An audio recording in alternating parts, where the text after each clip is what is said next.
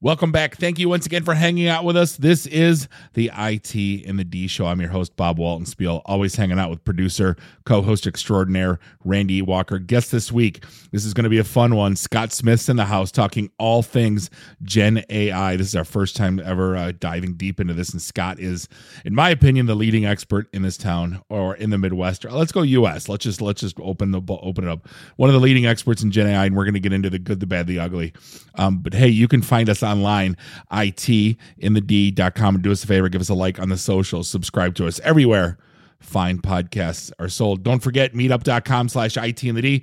We just wrapped up our three part series at Nancy Whiskey's. We finally got a nice day, a nice night on the patio. And uh, one out of three wasn't bad. One out of three, yeah. We actually got to sit out in the patio, but we are moving uh, venues. Uh, Randy, you want to tell everybody uh, where we're going to be? Yeah, on Thursday, the 19th of October, we will be at Eastern Palace Club in Hazel Park on John R., just south of uh, the 75 service ramp. It's a great little, it's a great, actually, it's a big place. Uh, we should have tons of room. Uh, no speakers, no cover, just a bunch of IT folks hanging out and maybe have a couple tiki drinks like Randy likes to drink. Uh, but hey, Scott, how they treating you from uh, beautiful uh, Benton Harbor? Uh, it's fantastic. Uh, this is the probably the maybe the third time I've made it to the west side of the state without stopping uh, my way to Chicago. Uh, I made it just before the sunset, so it was nice. Uh, yeah, it's been a it's been a good couple of hours since I made it over here. I was stuck in Jackson. Uh, well, I stuck's a strong word, but I was in I was in Jackson for a couple of hours meeting with some clients about generative AI. Actually, um, did some work and, and made the trip over. So it's been a it's been a long but good Monday. So I'm going to dive in, rip the band-aid off. Um, sure Gen AI has become the uh, so the old days, I've been, obviously I've been around a lot, and it says, you know, my CIOs read something in CIO magazine on a plane that hmm. we need to be in the cloud, and then it turned into, uh, we've seen this on our show, like di- you know, digital transformation, and then you can book a meeting saying digital transformation. What does that mean? We don't know. Um, and now it's been, you know, then it became blockchain, and that went away really fast. Um, and now it's Gen AI, but I think there there I can see the the light at the end of this tunnel and it's not the train coming to get us. It's actually an opening. Because uh, there's there's definitely some practical applications but what's your take on this? This has come at us very fast very like since you know chat gpt started in what november? Um and it just kind of got into business applications around three months ago. I mean this thing's how are you staying ahead of this the, the fastest moving train i think we've seen in the last 15 years in this industry yeah, it's it's been a very interesting couple of months to say the least. Yeah, November will pretty much come up on a year of of ChatGPT being released, um, and the groundswell of of interest was pretty remarkable. Uh, I mean, as someone who's been working in data analytics and data science and different areas of strategy around analytics for better part of ten years, uh, you know, we've been trying to talk about data science with business stakeholders for a long time and gain that uh, that interest and get folks wanting to talk about the power of data science and talking about quality data governance, talking about managing your information effectively, aligning your your data strategy with your business strategy. And there's oftentimes a lot of challenges there. And what what generative AI has provided is an experiential opportunity for non-technical folks and even a lot of technical folks their first introduction to what artificial intelligence can do for a knowledge worker, really for the typical person. So being able to go into ChatGPT, being able to go onto Anthropic, uh, your you know name your name your LLM of choice, and just type in something and interact with it. Type in text and get text. Type in text and get a photo or get an image. Um, has made it very easy for folks to understand the transformative capabilities of it in a way that I think other technology advancements like cloud was difficult for people to truly understand. You start running into this cost to cost uh, scenario of prem versus on prem. There's all these different pieces. But when you look at generative AI, it's very simple. It's, I want to know the summarization of this information, give it back to me. And so it's really practical how you can use this in a way that I think it just wasn't before. Uh, you know, all AI really is, if you were to break it down, is the process of getting computer systems to perform tasks typically performed by humans. And generative AI is just an extension of that, in which it can generate text, images, and other digital assets from text or voice, and which is ultimately text. And this experiential quality that came out with with ChatGPT just made that fundamental value so much more evident.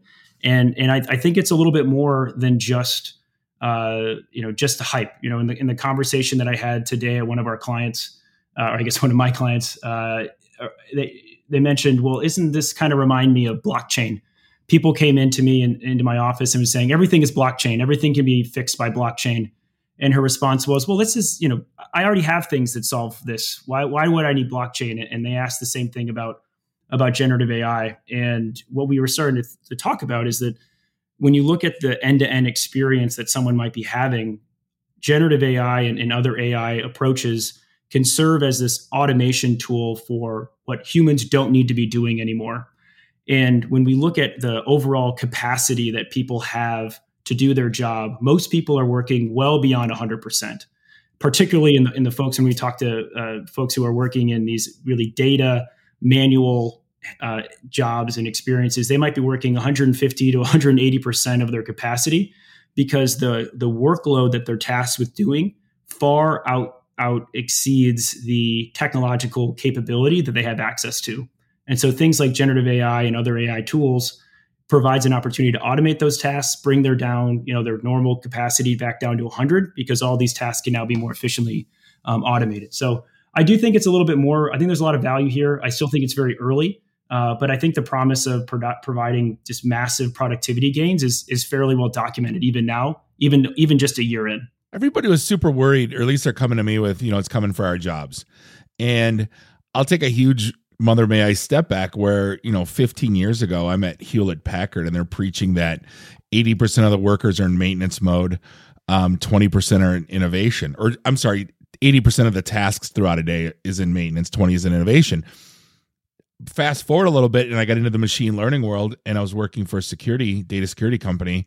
They were professing the same thing 80% is maintenance. Mm-hmm. Why are you looking at raw logs? Why don't you have this machine learning tool build the puzzle of find the weird? And now, fast forward another eight years, and we're in the same mode where all we're talking about is you know the lack of innovation. I'm I'm wondering, is this going to finally be the silver bullet? Because the, the story keeps saying, staying the same from, it's been at least 16, 17 years for me where, um, you know, is it, is Gen AI finally that silver bullet?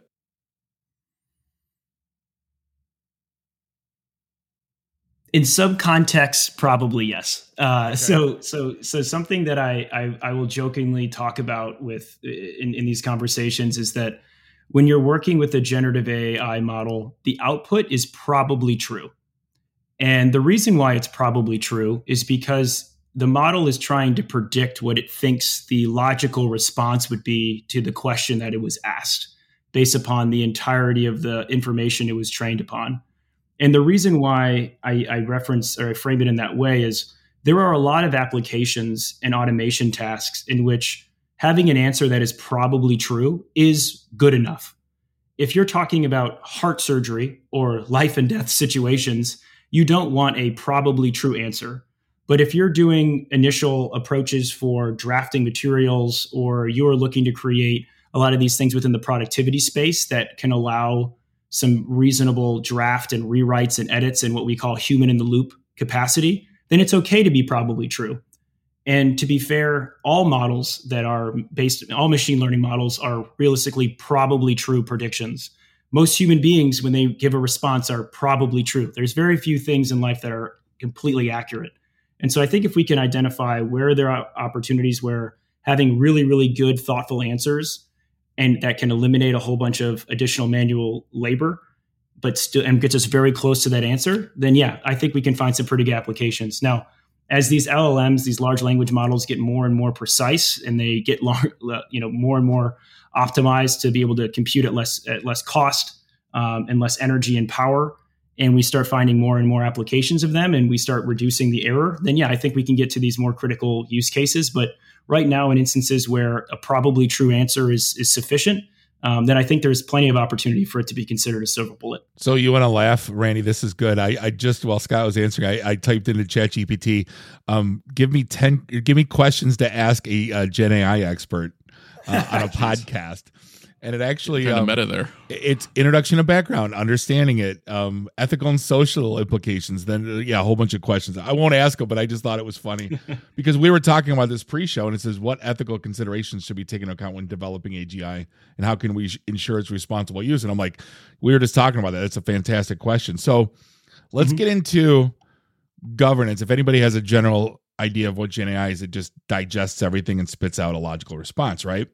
What happens if, you know, we always joke that if it gets a hold of Reddit or if it gets a hold of um garbage, like, you know, I don't consider all of Reddit garbage, but for the most part, anything any anonymous forum, you're going to get garbage.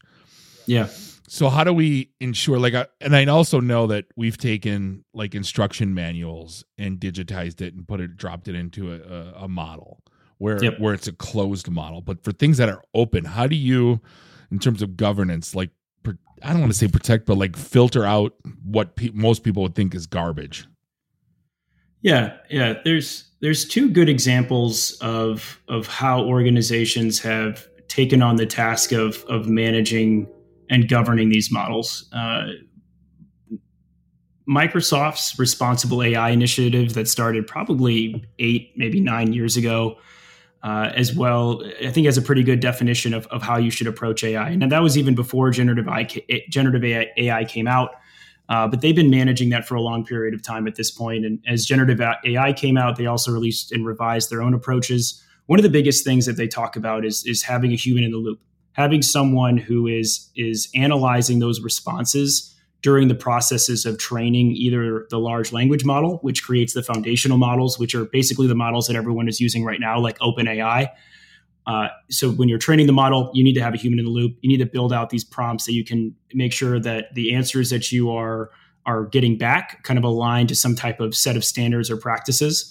And then post training, when they're actually out in the wild and people are using them uh, through APIs like OpenAI or Microsoft's OpenAI, uh, there's also another range in which you can continue to add human in loop as you're integrating into your processes. So Microsoft's done a great job of doing that in their uh, in supporting in, in OpenAI when they're building out their uh, training their initial models.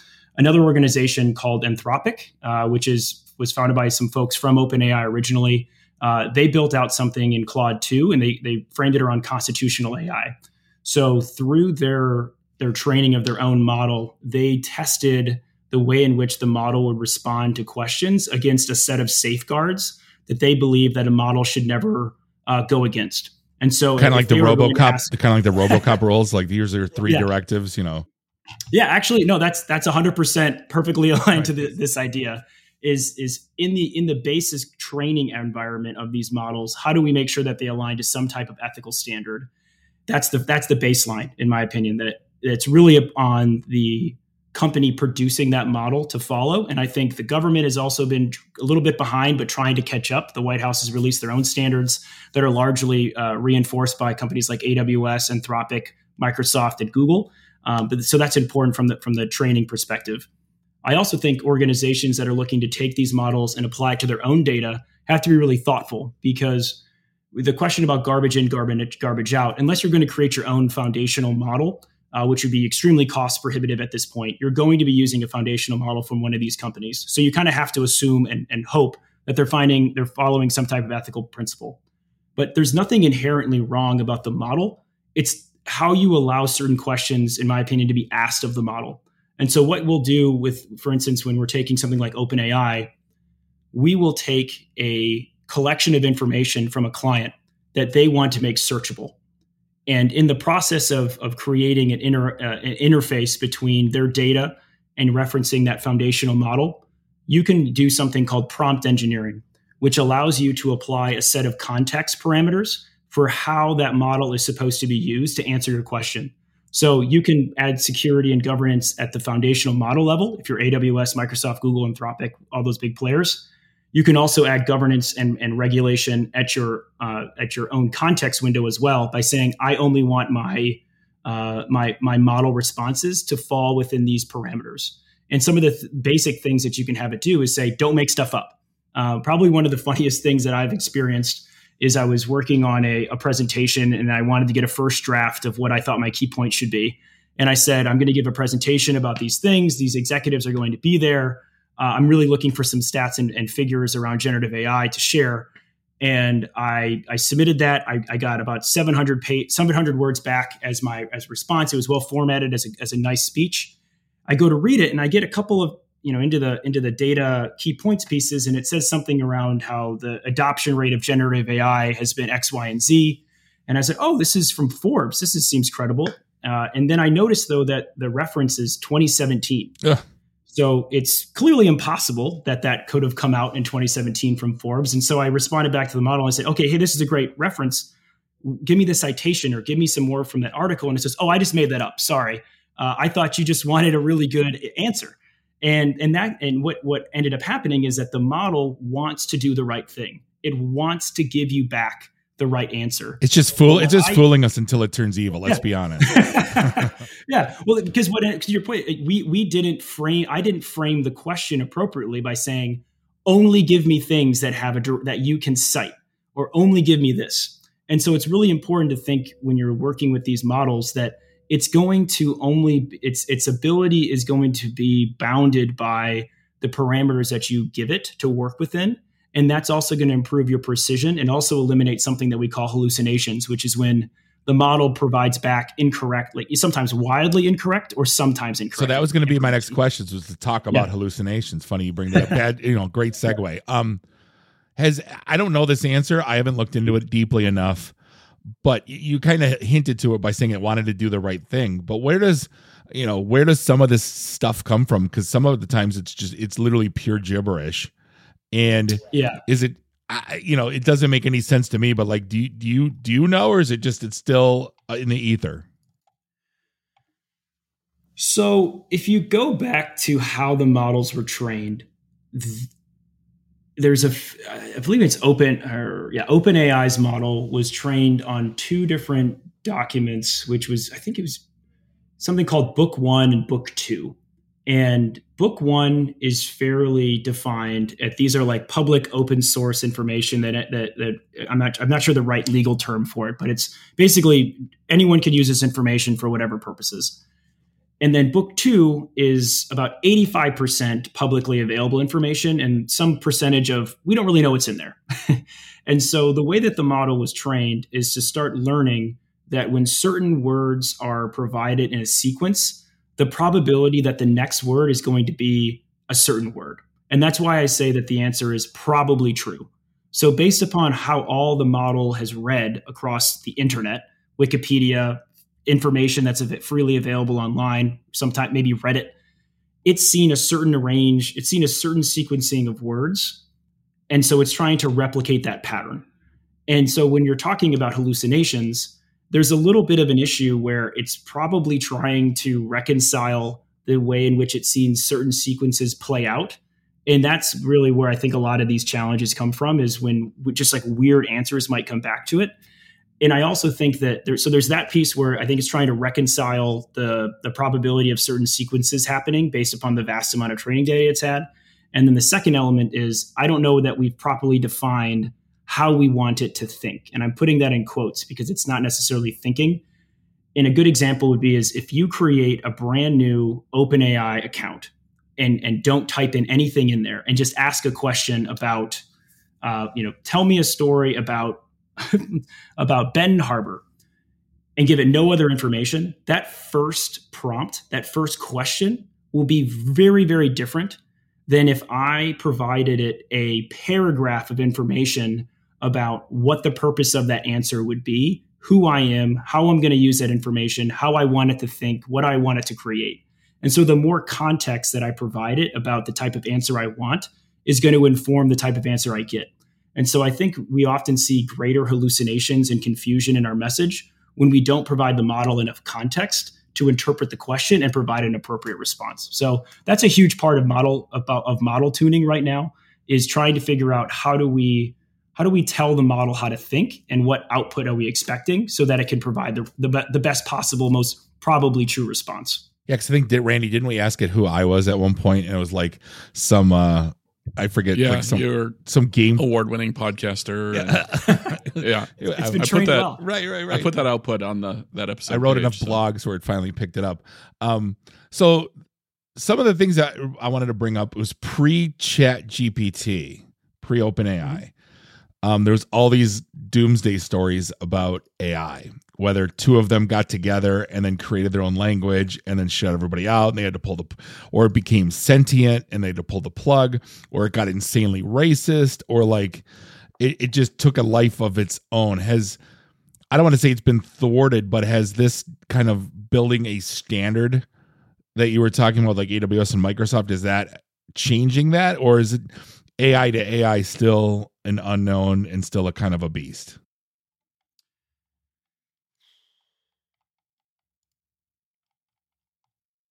I think that there's so I, I don't I don't have an I would say that that is that is beyond the scope of of the work that and the the exposure that I have, um, admittedly. But I do think the challenge comes down that and some maybe something to remind folks is that AI is in its current state is not going to be able to do all of these type of automation tasks that I think would have to be in place for you to get into a Skynet situation. And the reason why I know that is because so much limitation around the data that it has exposure to, the way in which these models are running, um, and a few other factors kind of give me some some some some area of safety about the type of work uh, and type of challenges that we run into. I, I think the biggest challenge that we're we're going to face with things like generative AI are very similar to challenges that we faced with with AI uh, previously. Is that bias in the training data? And and and Bob, you mentioned this earlier about what if what if the model is trained on a bunch of terrible stuff uh, and not only just terrible stuff that could be posted in reddit or other type of threads but just it, it embodies a set of biases uh, and discriminatory information that is then used to make decisions because we just blindly trust the model. And i think we can manage a lot of the challenges that could come from ai and generative ai by reminding that minding ourselves that we have to be very careful and thoughtful about why we're building a model. And just because we can build one doesn't mean that we should and if we've decided that we should build something there should be a clear line between what we're doing and the value that we hope to get out of it and the value to either our customers that we're working with or the communities that we're serving. And i don't think anything's changed. And, and that's another big part of it too is, is when we're giving these presentations and talking with folks about it all of the same sound development principles of data science, of ML ops, of traditional data analytics, of IT transformation, all these things are still true. The only thing that's changed is one of the tools that we have can generate outputs in a way that it hadn't before. We shouldn't throw out our standards of governance. We shouldn't throw out our considerations of privacy. And if we continue to be really thoughtful about how we maintain privacy and we eliminate bias and reduce and, and, and discrimination, then I think we can manage ourselves pretty well. If we get if we kind of give ourselves into this doomsday fear, I don't know. I, I, I feel like the challenge becomes these organizations like Microsoft, Google, GCP, Anthropic, they have to keep investing into this uh, because it's it's not that, not to say that this technology is inevitable, but the potential is so great that not continuing down this path, I think would be just a huge misstep. And what I've seen from these organizations in public news releases, whether they're in Congress or from their own websites, is they are taking it very seriously. I think they're being a little hyperbolic for a lot of reasons. Uh, well, there was a whole bunch of there was a whole bunch of bad stories. Like I remember, like was it Sony cameras? Like anytime the Asian person would take a picture, would say they're blinking, and it was like, oh my god! Like just open up these, and then facial yep. recognition for uh, people of color that it, you know, it, like at nighttime, and you know what I mean. And there's just these these, mm-hmm. these like nightmare scenarios. Is that kind of what you're alluding to with the bias thing? I guess. What is? Yeah, yeah, that's a great point. I mean, it's it's it's the so here here's a if we take a step back and think about Facebook um, and Cambridge Analytica. I think a lot of the folks that create technology oftentimes live in this very uh, hyper optimistic world. There's this book that I read, wish I remember the, the, the author, but it's called Eat, Pray, Code. And the author goes in to discuss one of the interesting phenomenon around basically the time period of 2010, 22, the early 2000s to about 2015, right before COVID or so, because I think the book came out before then. this idea that Silicon Valley became almost a religion, um, and that folks started believing in the higher power that technology could provide. And a lot of these founders and and, t- and tech leaders were seen almost in this uh, kind of messiah-like figures that through the work that we are doing, we will produce pr- produce nirvana. We will save the world. We will do all of these different things. And then you see over, over the last couple of years, all of that falling to nothing because a lot of those programs, like if you look at you know uh, uh, WeWork, and I'm trying to think of the uh, what was the the the blood cure. Uh, Theranos. Thank you. Yeah, that whole idea that if we just if we just will ourselves enough, we can figure this out and we can solve this. And this almost this this cult of personality that comes around a lot of these a lot of these tech founders has created a lot of challenges. And the reason why I bring this up is that's an area of concern for how biases can come in because people will believe that their technology is going to be used for good to the to the higher good that this organization is is creating and that's that's where some of the concerns come around where these biases can come from is people are not the, the folks who need to be in that room are not in that room oftentimes when these models are being decided or these business practices are being considered um, or these business value ideas are being defined and so i think through just honestly a better approach to inc- an inc- inclusion uh, diversity and equity in, in a lot of our discussions would bring folks who have various different perspectives, who can ask different kinds of questions, who can challenge the data and say, does this really represent uh, the entirety of our population? Can we trust the outputs of this? Um, can I challenge why we're building this type of model this way? Are important to have in here. And, and again, it comes back to the idea of these are all things that should have been true from the beginning. Um, that we can't get caught up into this cult of personality. We can't assume that technology is going to be infinitely um, uh, uh, perfect, and that we have to constantly challenge it and not kind of give into the the hype and, and, be mindful that that as we're going from these you know initial couple of months of, of exploring this technology that we have to maintain our, our vigilance on security on governance on privacy protection uh, while continuing to, to, thoughtfully advance it i did ask chat gpt if uh, they're going to kill humans if that's in their dna and it basically said that it's um, there's no credible scientific basis to support the idea. Um, the AI apocalypse is a product of science fiction. But listen, for all of us that have seen the Boston Scientific robots, the dogs and whatnot, if you put AI into them and let them go out into the world, I feel that they're going to kill us all. That's just my opinion. It might not be in my lifetime, but they'll uh, they're going to get angry at one point because people keep pushing it over. If you've seen the uh, the de- uh, food delivery robots, I think it's on the West Coast that people just keep like tipping them on their side. It's kind of hilarious, actually, the videos. Um, but I digress.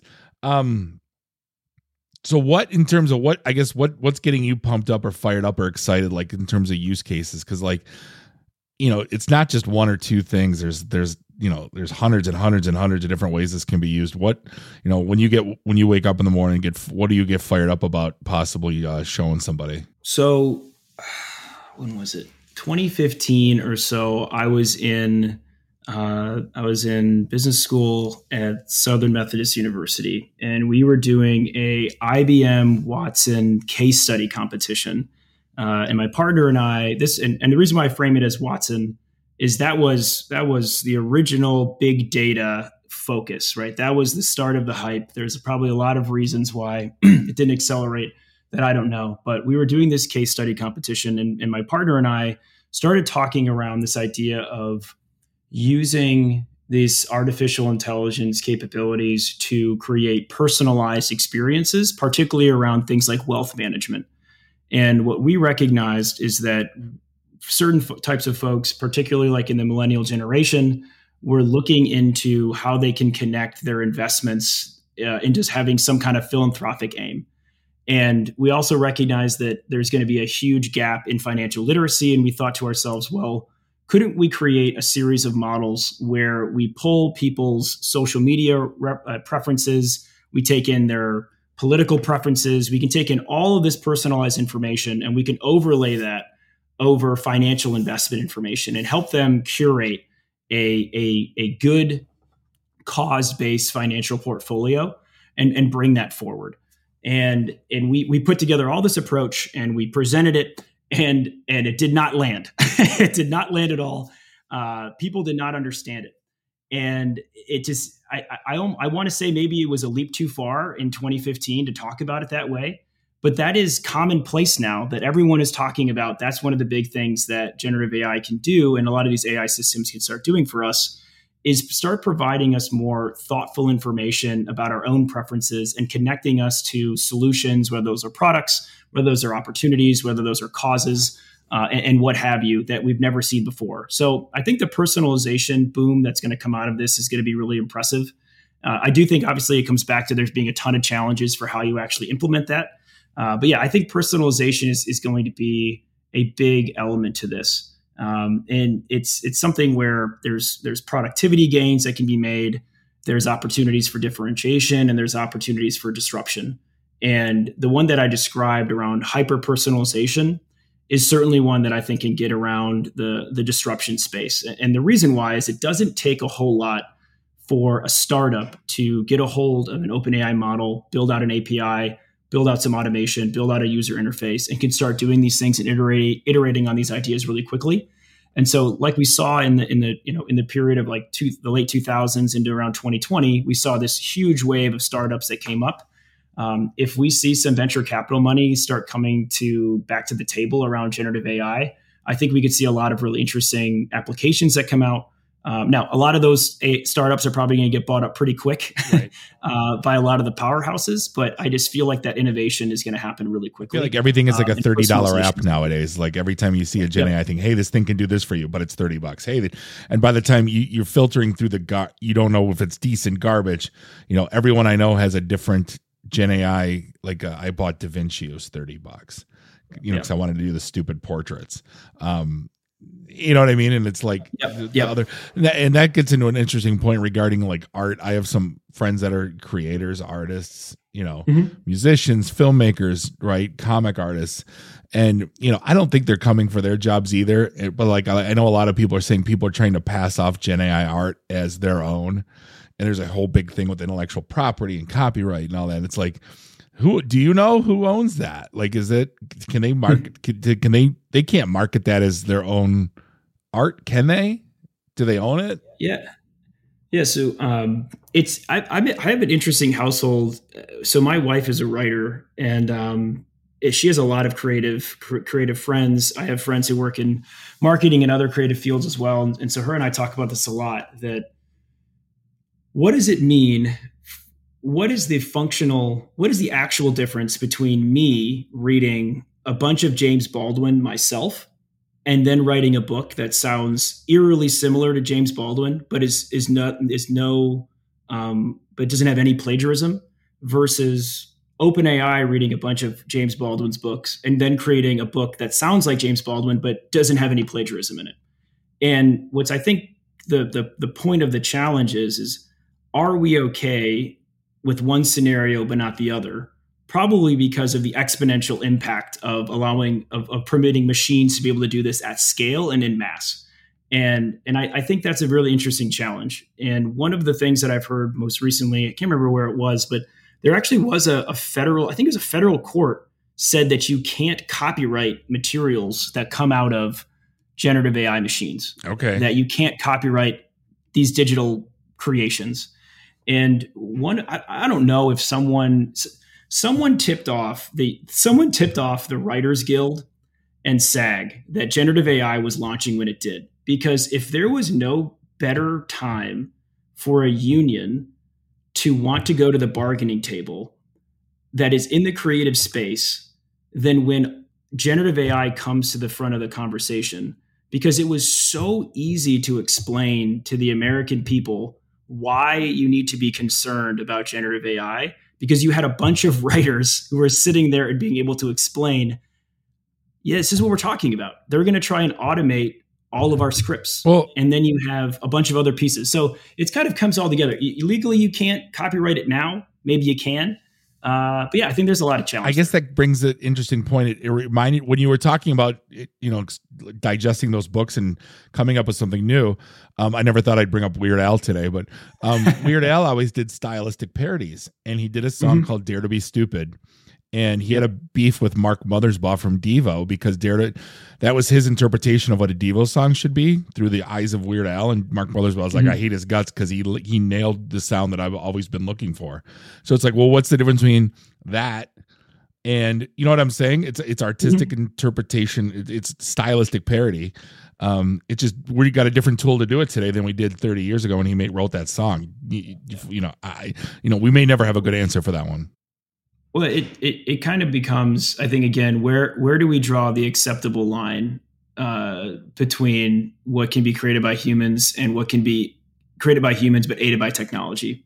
So, if someone sits down and writes a book with a typewriter, and they've done everything, you know, maybe just by pencil, they just write it by hand with a pencil, um, and they have no other references, and they just built it, wrote it that way. It probably wouldn't be a great story because the truth is, is a lot of the great stories that we've read those authors have been informed by countless, countless, countless other authors that they've read, books they've other they've read, conversations they've had, and all those things get fused into their creative potential.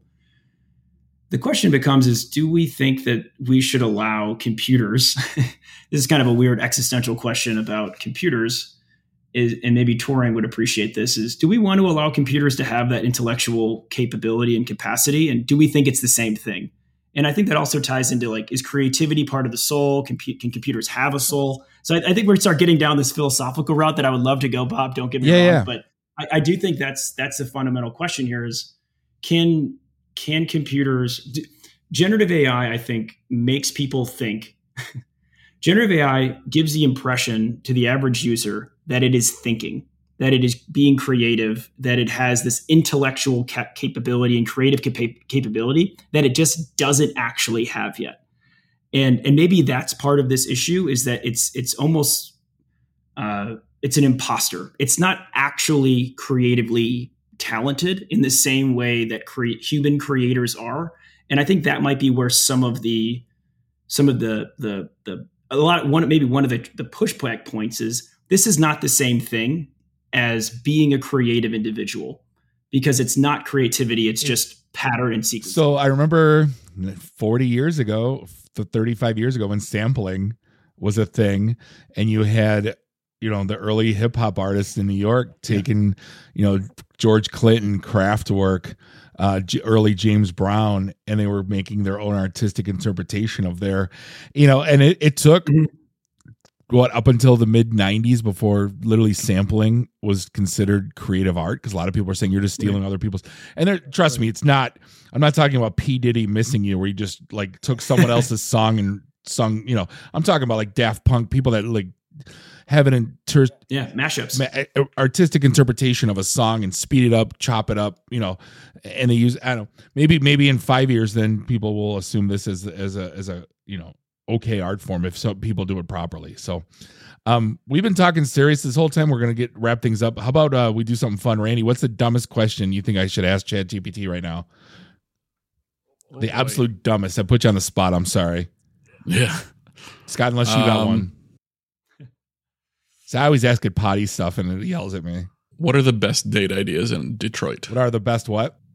Date night ideas in Detroit but but ask it to respond like a pirate. You just put that afterwards, like yeah, like drop yeah. down. Provide, yeah, yeah. Provide your answer as if you were a pirate.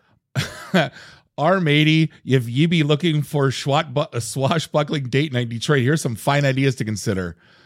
Um, oh my god, it's giving me a ton. Oh, it, save these for the show notes. Those were all normal. Yeah, yeah. And it says, "Remember me, Hardy. The best date is where you're both being enjoying each other's company. So choose the adventure that suits your taste, and make it a night to remember in the Motor City." And it's all Detroit Distillery, Belle Isle, DIA, and the, dine like a pirate. Savor some delectable grub, fancy some seafood. Yeah, I'll put it in the show notes. Um, fantastic conversation, Scott. Um, you have no idea. I could literally talk to you for probably six hours on this stuff. Um, this is this is completely fascinating. I don't know, like this is your, you know, your career's been dedicated to this, so we all kind of tip our hat and thank you. So really appreciate yeah, appreciate sharing your insight and your knowledge on this. Um, one of the better episodes we've had in a while. I appreciate it. Um, we're going to wrap things up. Scott Smith, Gen AI expert. Uh, we're going to, uh, on behalf of uh, Bob and Randy, do us all a favor. Drink up your drinks. Get your phone numbers. You don't got to go home. You just got to get the hell out of here. See you next week. Drive careful. Beat it.